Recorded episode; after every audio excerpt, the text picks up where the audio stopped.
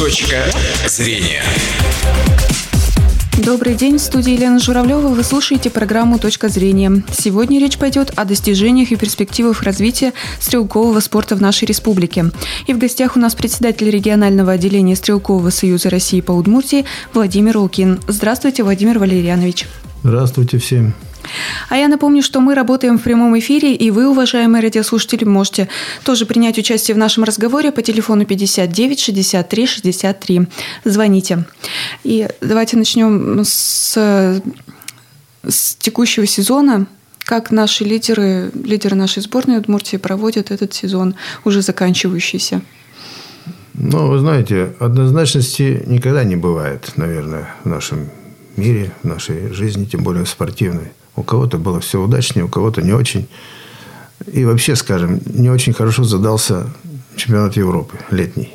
Мы дости... У нас бывает дважды чемпионат Европы. Бывает зимой вот, пневматическая стрельба такая отдельно проходит. И летом бывает то, что огнестрельное, малокалиберное. Так вот, зимой наши спортсмены, удмуртские в том числе, выступали хорошо. Мне привезли домой три золотые медали. То есть Кирин Николай получил золото и бронзу, и две золотые медали было у Каримова Юли.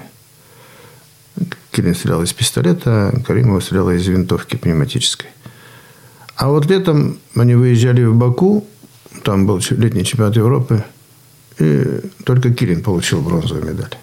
Угу. Остальные, то есть ездил еще и Коньков Андрей, стрелять из винтовки, но оказались без медалей. Какие-то были форс-мажорные обстоятельства, именно неудачная стрельба как-то отразилась на не потому, что они были не готовы, а потому, что какие-то условия там не благоволили этому. Угу. Ну, как... вот. А так остальное все, чемпионаты внутренние были удачные. То есть есть медали чемпионатов России, то есть они получали медали выигрывали соревнования, за это дело ну, как бы награждены.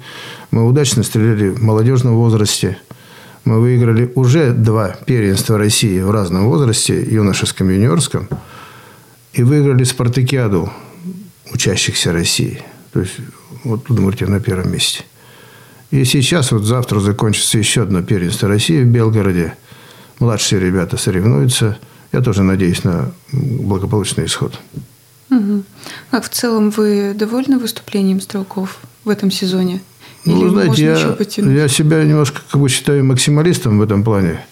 И, как в той песне. Мы хотим всем рекордам наши громкие дать вина. Вот я так тоже считаю. Нам хочется немножко больше достижений, больше, значит, каких-то рекордных достижений. И чтобы больше наших было спортсменов приглашалось в сборную команду страны. Вот буквально на прошлой неделе я был... Да, ну да, на прошлой неделе был в Москве. Э, заседание было Федерации. Списки сборных команд утверждены на 2018 год. И там в этом списке 18 фамилий наших удмуртских стрелков. Это очень значимо. И больше э, есть только в Москве членов сборной команды страны по, по стрельбе. Это юношеский, юниорский возраст, взрослые спортсмены. Поэтому это наша характеристика. Угу. То есть нашим ребятам есть куда еще расти? Ну, у них Они есть хорошие прибавить. примеры. Вот у меня, допустим, есть призер Олимпийских игр, то есть Феклистова Машот, Подерина Наталья. Они еще действующие спортсмены, они даже выступают в соревнованиях, хотя они уже тоже возрастные, им там э, можно уже говорить о том, что они ну, не первые номера в сборной команде страны, но они есть, и они соревнуются и тренируются на тех же огневых рубежах, что и наша молодежь. Им это видно все. Они даже это удобно, хорошо можно говорить, показывают наглядный пример, чего можно достичь, как себя вести, как вести себя именно на тренировке, в процессе, во всем этом. Угу. То есть вот таким образом. В этом году еще будут какие-то соревнования? Ну вот сейчас я говорю, что завтра закончится первенство uh России в Белгороде. uh Младшие ребята до 16 лет там соревнуются. И мы еще проведем Кубок Удмуртии в городе Глазове. У нас так по плану он запланирован. Э, мы его посвящаем памяти героя Советского Союза Тани Барамзиной. Она уроженка города Глазова. И там его и проводим. Таким образом планируем, что именно в это время, потому что у нее как раз в эти числа э, день рождения ее был как бы определен. Я не знаю, сейчас вот на сегодняшний день уже не могу сказать, есть ли ее какие-то родные там – Ну, может быть, есть какие-то племянники, там, прочие там люди. Но они... Бывает, что кого-то приглашают, но не всегда уже так бывает. Тем не менее, общественность это дело принимает, и наш стрелковый мир. Почему? Потому что она была снайпершей, и мы ее чествуем. Угу. Давайте перейдем к теме школы по стендовой стрельбе. Эм, была проблема, даже угроза закрытия. Как давно финансовая ситуация плохая в этой школе? Ну, как бы сказать, вот она школа муниципальная, то есть ее финансировали наша администрация города Ижевска и через управление спорта города. У них много школ. У них управление спорта одно, а э, школ муниципальных много по различным видам спорта. В том числе стендовая стрельба. Сказать, чтобы ее совсем не финансировали, ну, может быть, какой-то был принцип ограничения, сдерживания э, имеющихся фондов, как говорится, административных – не скажу, что она хорошо жила, допустим, по части обеспечения какого-то. У них ведь у нас всегда есть расходный материал. То есть вот когда мы стреляем, у нас есть патроны, которые бахнул, как говорится, выстрелил, и ничего не осталось. Все улетело. То есть надо, не возобновляется это все. Так и в этой школе. Денег достаточно много надо. Один выстрел, скажем, в стендовой стрельбе э, вместе с тарелочкой, в которой они стреляют, которая разбивается – рублей 20 обходится. Так примерно. Иногда, может быть, даже больше. Поэтому это не дешево обеспечение этой школы. И если вот я для людей могу сказать, если они, можно с карандашом, как говорится, умножить. Если в школе занимается хотя бы 100 спортсменов, а вот э, есть такие нормативы, что мастера спорта должны стрелять 2, до 20 тысяч выстрелов в год – но если хотя бы взять, провести 100 ну, тренировок и стрелять хотя бы выстрелов по 50, ну вот можно умножить и получить сумму, во что это может выливаться. Поэтому они не могли, видимо, столько обеспечить. Школа достаточно бедствовала. Я неоднократно присутствовал на таких совещаниях. Они писали письма. Родители писали письма. Значит, и сами-то э, руководители школы как-то это более терпеливо к этому относились. Ну вот администрация приняла решение, что ее передать э, в управление, ну, через Минимущество в управление Министерства спорта. То есть, чтобы она была республиканской школой. Ну, одновременно с ней принято решение еще ведь не только по стенду стрельбе, то есть школу шахмат тоже передают, чтобы она была не городской школой уже, а школой удмурской, республиканской. Как будет выглядеть, пока не могу сказать даже. Вот э, я лично еще ни с кем в администрации на эту тему не разговаривал, ни в Министерстве спорта нашем, ни тем более с администрацией города. Э, говорят, что передадут ее в ту школу, в которой я работаю. Я как сейчас, если выступаю как председатель федерации, но я же еще и заместитель директора спортивной школы Олимпийского резерва, где вот наша пулевая стрельба присутствует – ну, если они придут к нам, то это будет как отделение. То есть будет не уже не юридическая отдельная школа, а как отделение внутри имеющейся нашей школы. Вот таким образом. Сколько будет финансирования, ну, трудно сказать. Сколько надо будет принять на работу тренеров, обеспечить существование этой школы, то есть коммунальные расходы, там, содержание оружия, э, договор по использованию этого стрелкового стенда – он, у них своего нет, они используют стрелковый стенд механического завода, площадку, где они стреляют. Ну, вот все это надо будет сосчитать. Угу.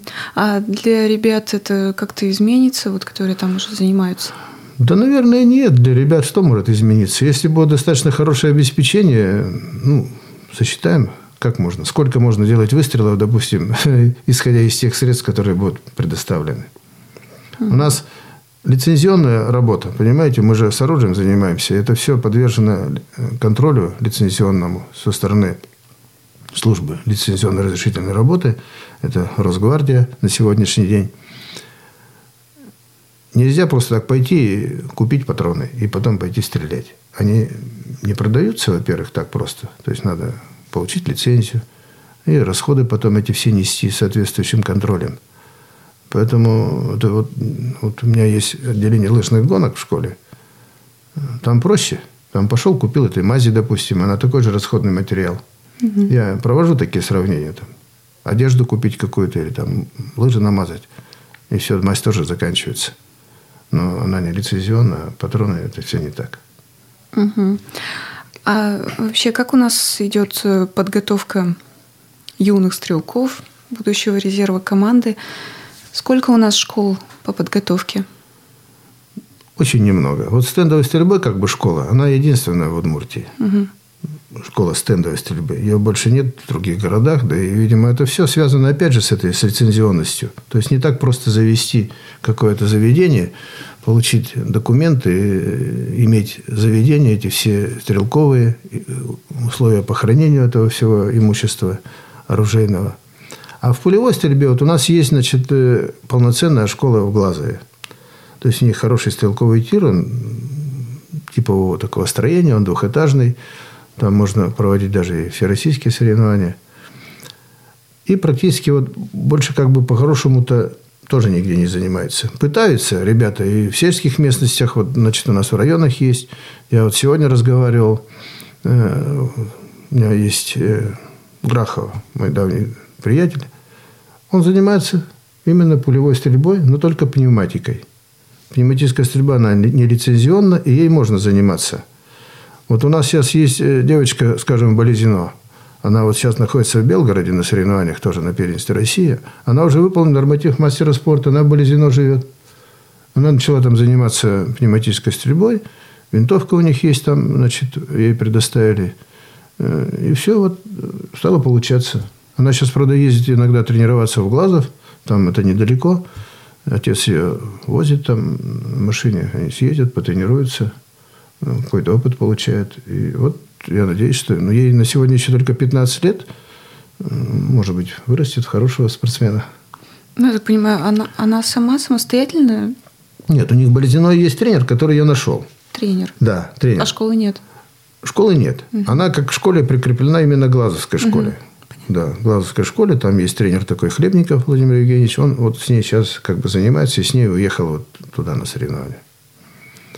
Вот. Ну, там их много, их туда уехало 14 спортсменов. Вот я жду от них сегодня-завтра результатов каких-то итогов этой первенства России. Угу. В целом... А больше этого практически нет. Вот ага. я буквально продолжу немножко вас как бы перебиваю. Да-да. Есть такой Каратаев в Можге. Он много тренировал биатлонистов, тоже Кайшеву Тульяну тренировал. Я с ним на днях встречался, он приехал сюда, я говорю, я говорю, что-то перестал с биатлоном заниматься. Ну, другие люди пришли, он тоже возрастной человек, ему так же, как мне, вот уже больше, чем 70 лет. Говорит, я говорю, ну, давай займись пневматической стрельбой. Можге, можешь, говорю, заниматься. Он привозил ребятишек сюда, в Ижевске были в субботу-воскресенье соревнования по полиатлону. Чемпионат Удмуртии был по полиатлону. Там есть присутствие стрельба. Стрельба из пневматики. Вот они в районах занимаются. Это у нас есть стрельба на сельских играх, она присутствует на всех, на зимних, на летних. И мы косвенно это, можно сказать, во всех районах имеем вот такую стрельбу. Но она не в чистом таком вот в нашем понимании, вот как вот вид спорта, как к нам бы они имели отношение они немножко как бы в многоборье э, состоят такой полиатлон. То есть там у них есть и подтягивание, отжимание, там, бег и в том числе стрельба. У них есть оружие, им можно заниматься. Практически в любом районе этим делом можно заниматься. Я mm-hmm. вот езжу еще, у нас есть в Волжском районе такой колхоз «Колос», который знаменитый колхоз. Вот недавно они премию получили здесь, э, в Удмуртии. И руководитель колхоза такой, Красильников Владимир Анатольевич, он сам занимается этим делом, значит, и на сельских играх выступает. И я ему немножко так консультирую, кое-что, куда помощь, может, оказываю. Он построил тир в деревне, новая Бия, это за Вовожским, за Вовожем еще километров 15. Сделал тир, дети у него ходят, занимаются. Он говорит, это интересно, говорит. Не все, говорит, хотят бегать на лыжах или еще чем-то заниматься. Кто-то хочет заниматься стрельбой. Угу. То есть, в целом, все в порядке у нас ну, с стрельбой. Понимаете, Какие конечно, можно больше. Развития? Можно больше да. как-то. Вот мы вот сейчас вот мечтаем немного сельскими э, людьми, которые на селе работают, чтобы изменить немножко программу сельских игр. Именно для младших ребят, где школьная бывает такая. Сельские игры бывают среди школьников. Ну, может быть, нам удастся включить в программу этих соревнований именно нашу стрельбу, допустим, какую-то. Угу. Стрельбу из пневматической винтовки, там, допустим, это ну, недорого и проще всего организовать. А вообще какие планы по развитию спорта стрелкового у нас в республике есть? Ну вот, вы знаете, тоже такая же, вот, допустим, если говорить только больше о пулевой стрельбе, то вот на сегодняшний день вот этих 18 спортсменов, которые в списках сборной команды страны, их ведь надо обеспечить всем необходимым амуницией, оружием, теми же патронами, пульками для стрельбы. Это серьезное дело, и им надо заниматься каждодневно. Тем более вот э, у нас есть и молодежь, которая приглашается в сборную команду России. Вот сейчас тоже находятся там две девочки у нас на сборе в сборной команде. Братчикова Наташа и Балаткова Полина.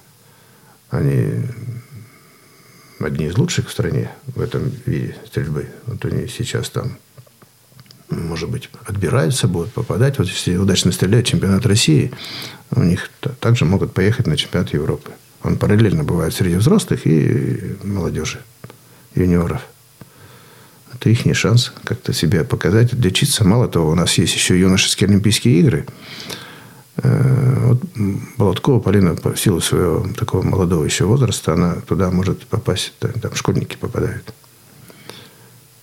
Даст Бог, может быть, все получится. Угу.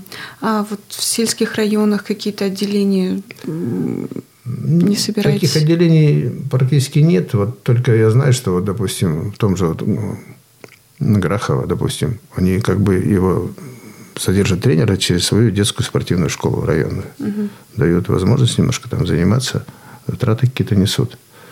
Ну и больше всего занимается стрельбой это вот только через полиатлон. Полиатлон.